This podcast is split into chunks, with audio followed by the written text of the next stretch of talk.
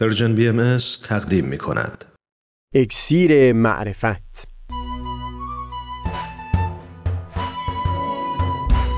مروری بر مضامین کتاب ایقان این گفتار تار و پود زندگی تصدیق مقام بابیت. از تا حمامه ازلی در شور و تغنیست قلب را از سروش او بی بحر مکن. از تا همامه ازلی در شور و تغنیست گوش قلب را از سروش او بی بهره مکن. گوش قلب را از سروش او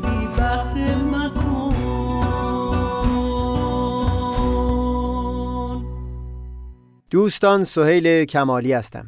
در گفتار پیشین اشاره کردیم به دور شدن ملا علی از امر حضرت باب و هم بیان کردیم که تنها منبعی که در اون ذکری از این رویگردانی او به میون آمده لوحی از خود حضرت بهاءالله هست که درباره او و عبدالخالق یزدی بیان مطلب فرمودند. سایر تواریخ غیر بهایی و بهایی و حتی شیخ محمد کاظم سمندر که خودش مقیم قزوین بود هم به کلی در این باره اشاره نکردند. این که حضرت بهاءالله در همون لوح درباره ملا علی بیان می کنند که با احدی تقرب نجست نشون میده که ارتباط چندانی بین سایر بابیان با او نبوده.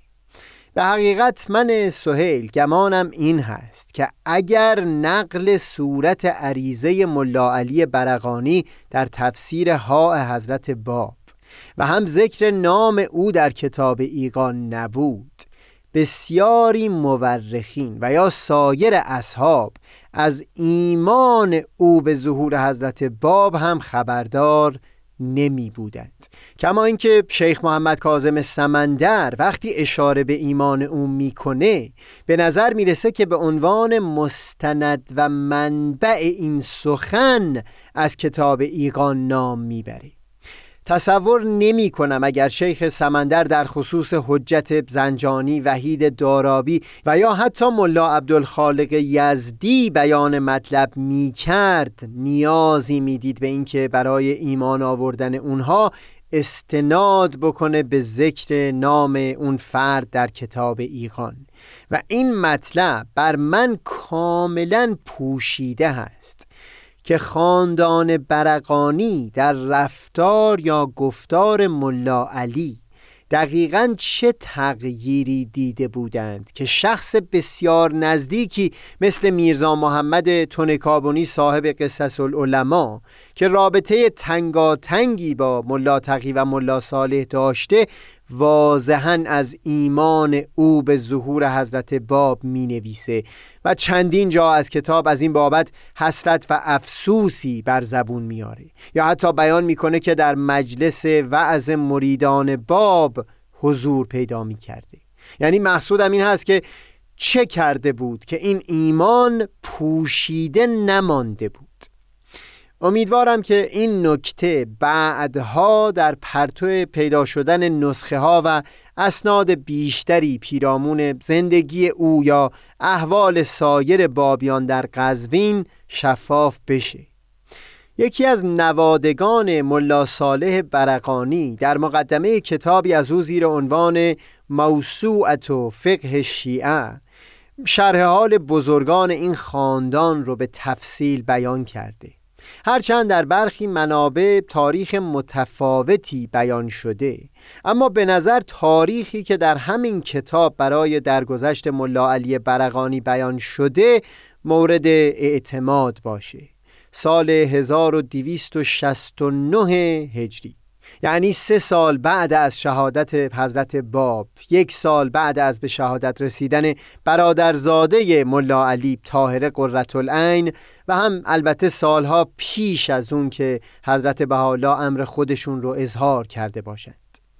پیشتر تعریف کردیم که بزرگترین برادر او ملا تقی شش سال پیش از این به دست یکی از دوستداران شیخ احمد به قتل رسید. برادر دیگر او ملا صالح که پدر طاهره باشه هم دو سال بعد از درگذشت ملا علی در کربلا وفات کرد.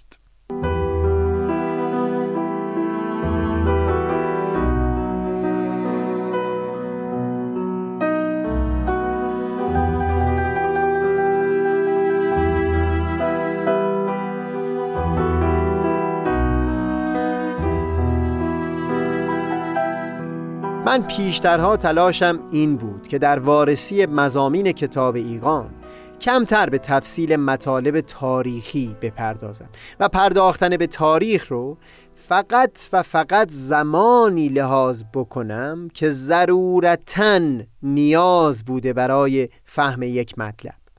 اما نظر به پیشنهاد برخی دوستان تصمیمم اون شد که هر کجا مستقیما به خود کتاب ایقان مربوط باشه به طور مستقل هم به تاریخ بپردازم و همین که سعی نکنم با اشاره اجمالی از مطالب تاریخی بگذرم.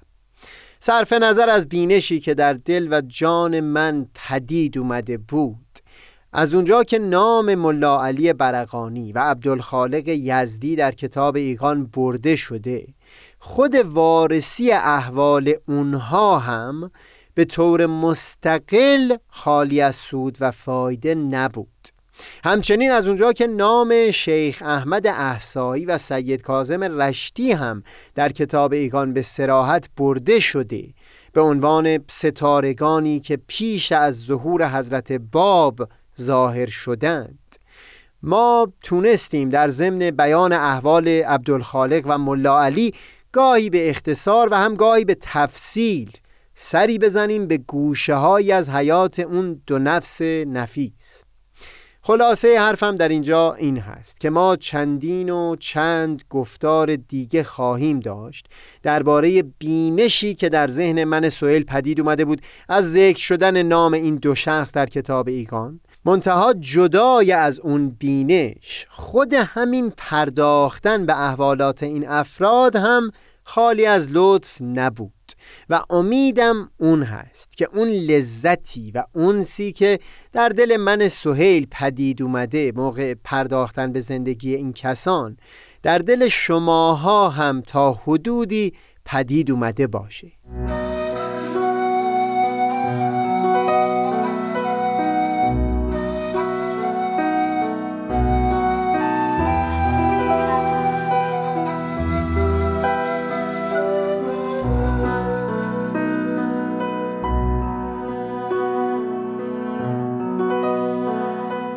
از میون اون سیزده تنی از علمای مؤمن به ظهور حضرت باب که حضرت بهاءالله در کتاب ایقان نام بردند.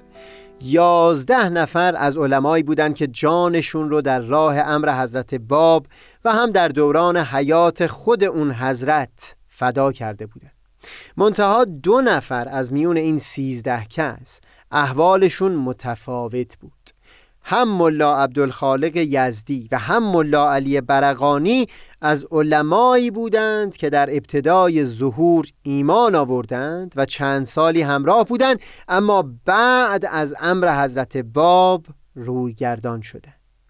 بعد از این گفتگوهای مفصل در این چند گفتار گذشته گمان می‌کنم الان بتونیم بیشتر و عمیقتر وارسی بکنیم که چرا میبایستی حضرت بهاءالله در کتاب ایقان نام دو شخصی رو بیان کرده باشند که در نهایت از امر حضرت باب دور شدند. جالب اینجاست که همونطور که دیدیم هم در خصوص ملا عبدالخالق و هم ملا علی مهمترین منبعی و حتی درباره ملا علی تنها منبعی که داستان دور شدن اونها از امر رو بیان کرده خود حضرت بهاءالله بودند. درباره عبدالخالق به تفصیل جریان اومدن جناب وحید دارابی به تهران و رسوندن توقیه حضرت باب به دست او و رویگردانی او را با جزئیات تمام برای نبیل زرندی تعریف کردند و درباره ملا علی هم خود ایشون بودن که در لوحی این مطلب رو در میون گذاشتند. اینه که ما در چندین گفتار پیرامون بینشی که میشه از این قصه به دست آورد گفتگویی خواهیم داشت.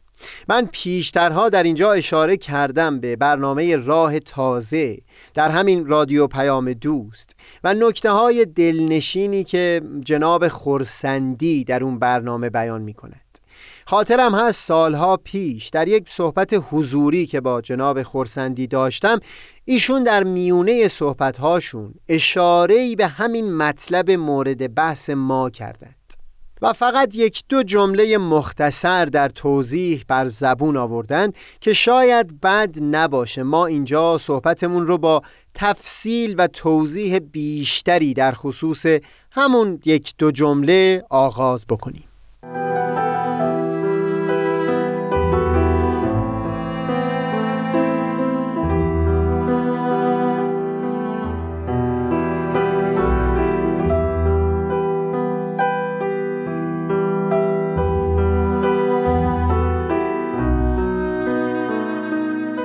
پیشتر اشاره کردیم به بیانات حضرت باب در آخر تفسیر ها در خصوص ایمان همین ملا عبدالخالق یزدی و ملا علی برقانی. در اونجا حضرت باب وقتی سخن از گواهی این دو شخص میارند به وضوح تنها چیزی که بیان می‌کنند این هست که این دو نفس شهادت دادند در تصدیق علم من. و چون خود اونها معروف به علم هستند این شهادت طبیعتا مربوط و پذیرفته هست من قبلتر هم در گفتار 28 اشاره کردم که شیخیه مفهومی که از کلمه باب فهم می کردند اصولا باب علم بود به مستاق روایت هایی که درباره شهر علم مدینت العلم سخن می گفت که بابی و دروازه‌ای داری. و هم آیه‌ای در قرآن بیان می کرد که نیکی بدان نیست که از پشت خانه ها درایید من ظهورها بلکه نیکی آن است که کسی پارسایی پیشه کند. و به خانه ها از دربهای آنها درایید و البیوت من ابوابها. باز در اینجا برای شیخیه این آیه اشاره به اون بابی بود که برای ورود به معارف اهل بیت پذیرفتن و شناخت او ضروری بود و برای پیروان شیخ اون برجسته ترین صفت و ویژگی خاصی که بنا بود اونها رو به باب برسونه خود علم بود. الان مجال تفصیل این صحبت نیست اما شما اگر در همون تاریخ نبیل زرندی داستان دیدار ملا حسین بشرویهی با حضرت باب در همون شب اظهار امر رو دوباره مطالعه بکنید برجسته بودن این نشانه رو مشاهده می کنید برای یافتن باب. بله کسانی مثل جناب قدوس قدری از این فراتر رفتند و این رو شرط نکرده بودند. اما این رفتار عموم پیروان شیخ و سید نبود. برای اونها نشان خاص همون علم بود. این رو در استدلالیه های همون اول ظهور هم میشه دید. و حتی در کتاب هایی که در همون دوران در رد امر حضرت باب نوشته شد. مثلا از جانب محمد کریم خان کرمانی و یا کمی بعدتر از سوی ابوالقاسم زنجانی هم می‌بینیم که این از برجسته ترین نکته ها هست. یعنی تلاشی برای نفی علم از حضرت باب. در مجلس گفتگوی حضرت باب با علما در حضور ولی عهد هم باز می‌بینیم که برجسته ترین نکته باز کوشش علما هست برای اینکه نشون بدن که اون حضرت به هیچ وجه باب علم نیستند. و بعد نیست بدانیم که اکثر علمای حاضر در مجلس ولی عهد از علمای شیخیه بودند.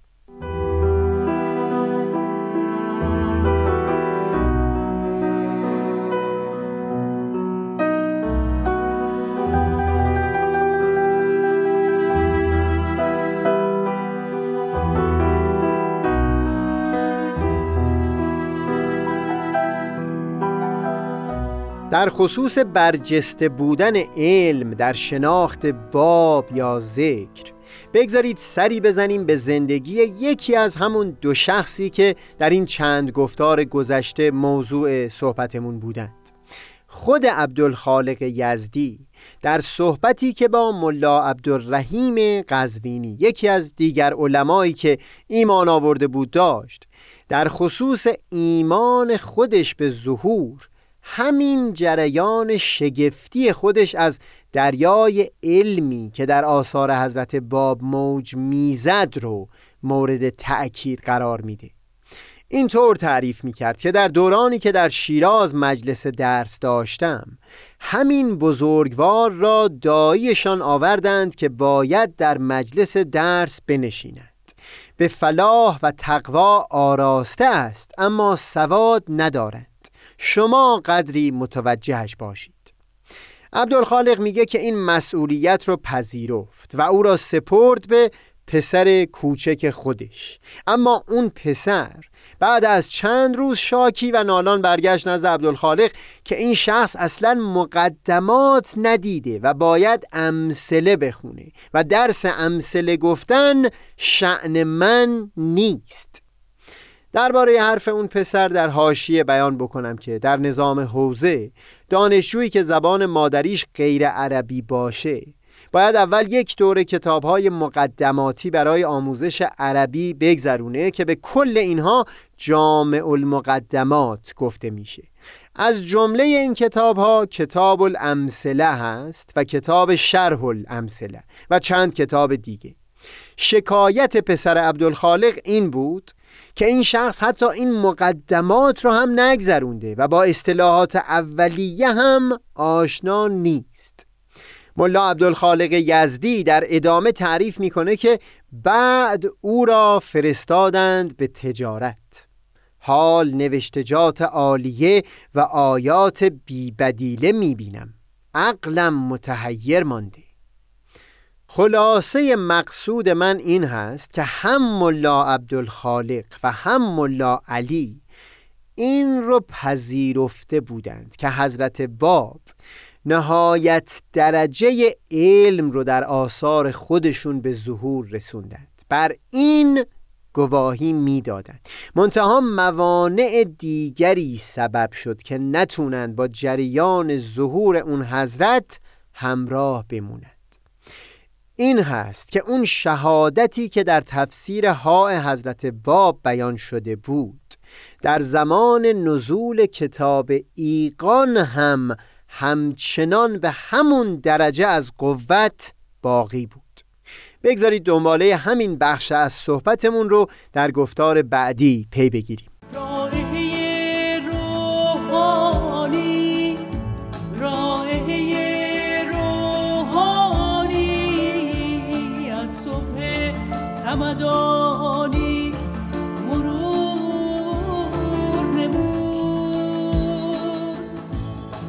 سبای صبحگاهی از مدینه